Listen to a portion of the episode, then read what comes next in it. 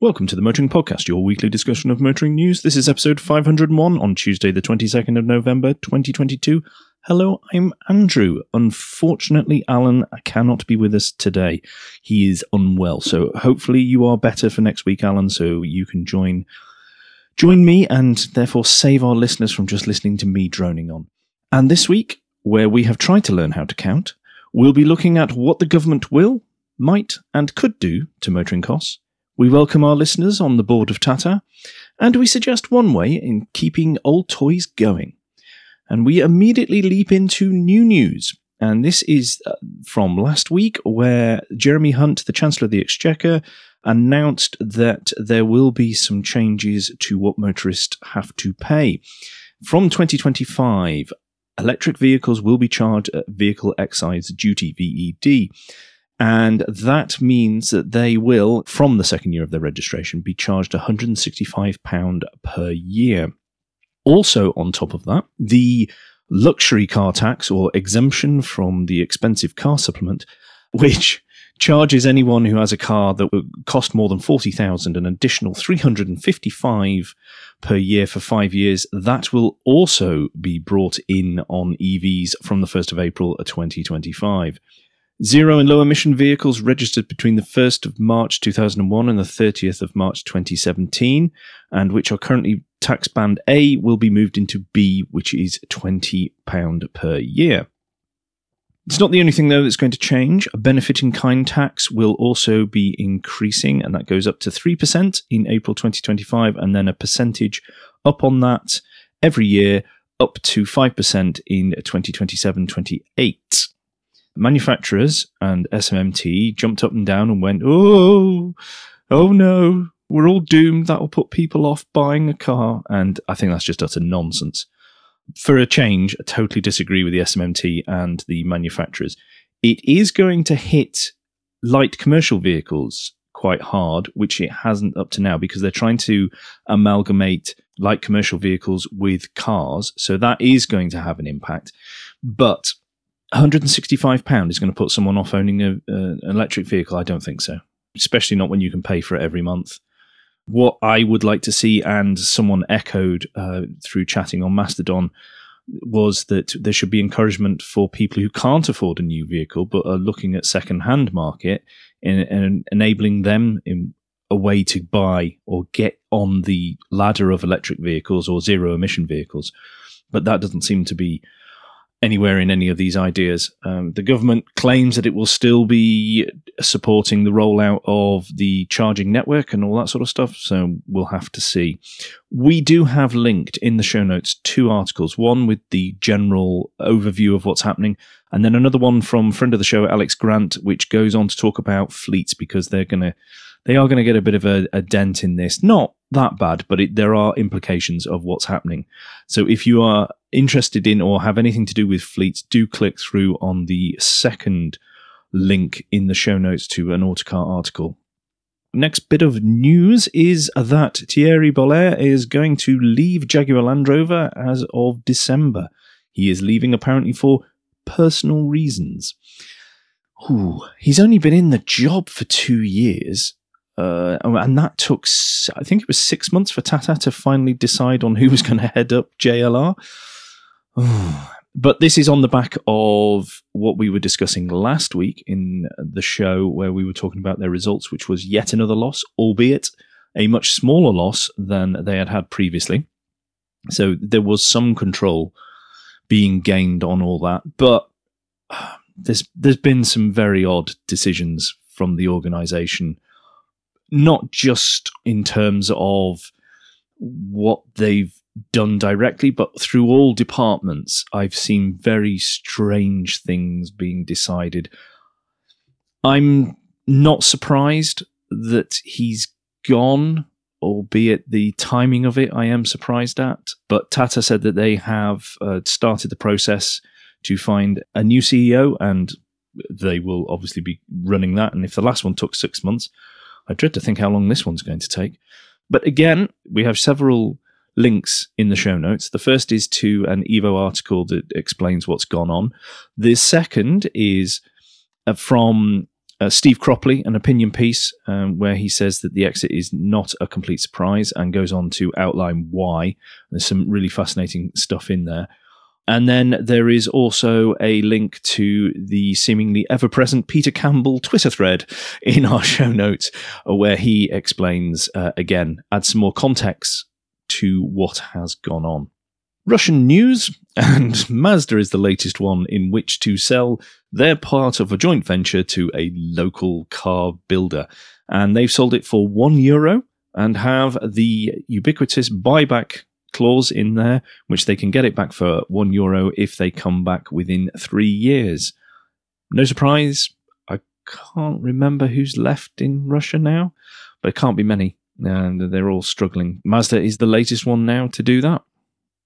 Interesting a bit of news here that the Department for Transport has been forced by the Information Commissioner to uh, release the assumptions behind the trajectories towards net zero that it used in its transport decarbonisation plan. A Freedom of Information request was sent by Professor Greg Marsden of Leeds University. He did this because he said it is, and I'm quoting here, Transport Xtra article that says that both transport professionals and the public know the tough changes uh, transport must make to meet decarbonisation targets, and that all share the same forecast on which they are best. I think what he's basically saying, they've said a lot of things, but they're not making it clear how they've come to those conclusions. And this is just to help back it up. As we've seen recently with information to do with low transport networks, where they close off roads to only local uh, vehicles and basically active travel. Some of the information that has been used previously has been erroneous. I think this is a great thing because we need more clarity, we need more visibility and transparency, and any other of these cliched words. But we do need this so that we can all understand what's coming. It looks like, and this is sort of where uh, Professor Marsden is coming from, it looks like they have made some really tough decisions and choices, but don't want to tell us what those are. Mm, that's primarily, I mean, the, the, government, the DFT have tried to hide behind um, Weasley words of, oh, it will reveal internal discussions and it impact on the safe space that policymakers need to take decisions, etc., etc. Well, no, you, you're making decisions for the whole country we need to we need to see your workings out. Like that's only fair. If you are changing the fundamental way in which we act as a society, which is what needs to happen if the net zero stuff is to be achieved, whether you agree with it or not, but that it is fundamental changes are required. Then we, it is only fair that we see this, these workings out, these assumptions, these statistics and information that you are basing such dramatic changes on. I will keep an eye out for that because apparently that needs to be published uh, in the next oh in the next five days or so, roughly just over five days. So next week we sh- this should be published. Whether they actually put out the information that we want, who knows? Because uh, National Highways released were forced to release some information about the Lower Thames crossing planning application, and they gave out some bomb information. So they've they've had to be uh, they've had to be approached again to get the right stuff. It's a, a brief news week this week. I'm afraid uh, it's very quiet on the old news front. So that means it is Guilt Minute, the quick break in the show where we ask for a tad of financial support to keep the lights on and the hosting running.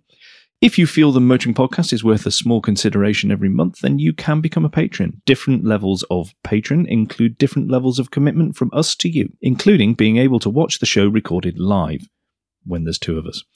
We also have a small range of merchandise in our spring store from stickers to mugs and t shirts. If you don't have any spare cash, and we completely understand that, particularly at the moment, then you can help us by following for free from a podcast player to receive every show as they're released and by liking and rating the show on whatever way your podcast supplier lets you. And if you've done all that, and we know many of you do, so thank you very much, then the last thing you can do is recommend us to your friends or colleagues. And or colleagues. if you have both, great. WRC news. It is WRC musical chairs silly season. And the first to announce changes in their team, not that surprising really, is M Sport. Craig Breen and M Sport have parted ways. It's been awful for both of them. It just hasn't worked, which is such a shame. Um, hopefully, Breen can move on and find a team where he finds his spark again. Really, his his love of driving and isn't second guessing himself and all the rest of it. Uh, and hopefully, M Sport can find someone to lead the team um, because they desperately, desperately need a leader. Uh, they really need a strong leader in, to help the small team forward uh, and build on that. That Monte Carlo win was so long ago. I mean, I know it was long ago, but that's the only bright spot they've had all year, and it's such a shame. As quickly as things went down for Breen, they have gone back up again because Hyundai announced that they have employed him along with Lappi, who has moved from Toyota over to Hyundai. Craig Breen will be there part time basis, but uh, Lappi is taking uh, one of the full seats there. So that's uh, interesting. I'm still surprised Hyundai are going to be in WRC. And as we keep saying, it just feels like any minute now they could just go, all right, enough of this. Let's move on. Especially when they're doing so well on uh, touring car racing and things like that, which can be seen as a bit closer to marketing for the road. I'm glad they're there. Don't get me wrong. I don't want them to leave in any way because two manufacturers or two teams at WRC would be bad. Uh, but talking of three teams, and this is the news that Toyota Gazoo have decided to promote Takamoto Katsuta to the full time WRC roster, and he will be sharing the car with Sebastian Ogier. So we now have to wait to see what happens at M Sport and what happens for the third full time seat, or who else is going to share with Breen. Moving on now to our recommendations of articles and things for you to enjoy. And we'll start with the lunchtime read. And this is a really well written and heartfelt article from Chris the Pollitt Pollitt, writing on Car and Classic, talking about mental health and classic motors. He is very open about his own mental health problems and his struggles and how he has uh, had issues in the past, and you know it's it's not something that goes away quickly or easily. But he discusses how cars have helped with that, and how other people have found solace in classic cars and the communities around classic cars. But also at the end of the article, he does talk about the incredible events and organizations. Um, so you've got the I Love You Man at Caffeine and Machine, which has uh, Alex Goy chatting to various personalities and people about how they are dealing with things. You've got Revs Limiter, there's Ben, uh, and there's also Takona. Uh, who have uh, regular meetings as well and is constantly out there and you will see being retweeted. Some of their information and the way that they campaign and try and get particularly us blokes to open up if we're struggling and to talk to other people do click on the show notes, have a good read of that. Uh, and if you are struggling, then try and take advantage of the options that are listed in the uh, article. Uh, and if you're not struggling, but you know someone who is, maybe push this under their nose and uh, it may help them in some way. List of the week. Now, Alan was meant to be here. I put this one in for him because he has to make sure that he continues to keep his ability to stay in America. So this is from Motoring Research and the 21 largest classic American cars. So this is American land yachts from the 60s to the early 80s. And there are 21 options here. Uh, I'm I'm not sure what Alan would have picked.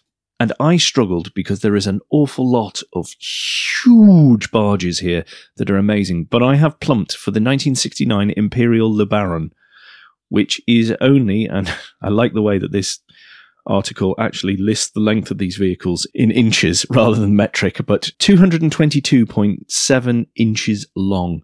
It's amazing.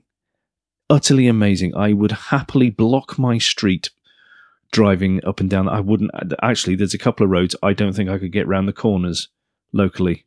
In that, it's so huge. Do have a run through the list. I'm sure Alan will tweet out which his option would be. And do let me know if you'd go for the Imperial LeBaron or something else in this. Uh, they are fabulous. there is a charity that is trying to put a scheme into place to deliver some, as this motoring research article puts it, delivers some Christmas cheer to vulnerable children and communities. It's called Scrap Car Santa, and this is all about donating your used but decent toy cars that will then get passed on and recycled to family schools and nurseries in the UK and abroad of people who are struggling uh, this Christmas and this winter. So it is a combination uh, between the scrap car comparison and the toy project. Do click through on the show notes if you've got any that you can pass on. Do click through on the show notes to see the um, the article from Motoring Research, and then find out how you can get the the toys to them. We've only got until Sunday, the fourth of December. So if we're going to post them, we need there is an address that's in this article, and we need to get it done soon. So if you've got any that you know of, if you if your kids or you've got friends or anything like that that you can pass on, let's do this. I think this would be a great thing that we can help out with. It's a great charity because it's helping, you know, it's centered around all our loves of toy cars. And my word, don't a lot of you like to keep toy cars and then mess with them and enhance them and everything. So if you've got any spare, if you've got any that you don't have the room for or stuff like that, get in on this and let's help out some uh, people who could do with some cheering up and some help. Right, as I said earlier, this isn't a long show, mainly because Alan isn't here, but also because there wasn't that much news. But Parish notes, I need to apologize. Last week, in the seconds running up to the recording, we mistakenly thought last week's show was 499, when it was actually 500.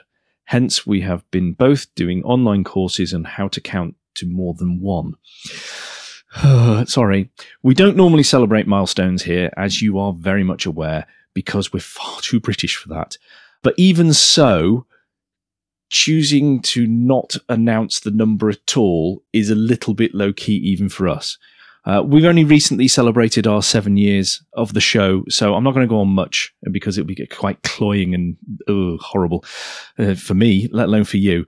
But we do have some serious plans for the show moving forward. Um, the transfer of the hosting was phase one of that, and that's gone as smoothly as it could have, although I know that there has been a few issues for a few people, but it seems to have run quite well generally for most.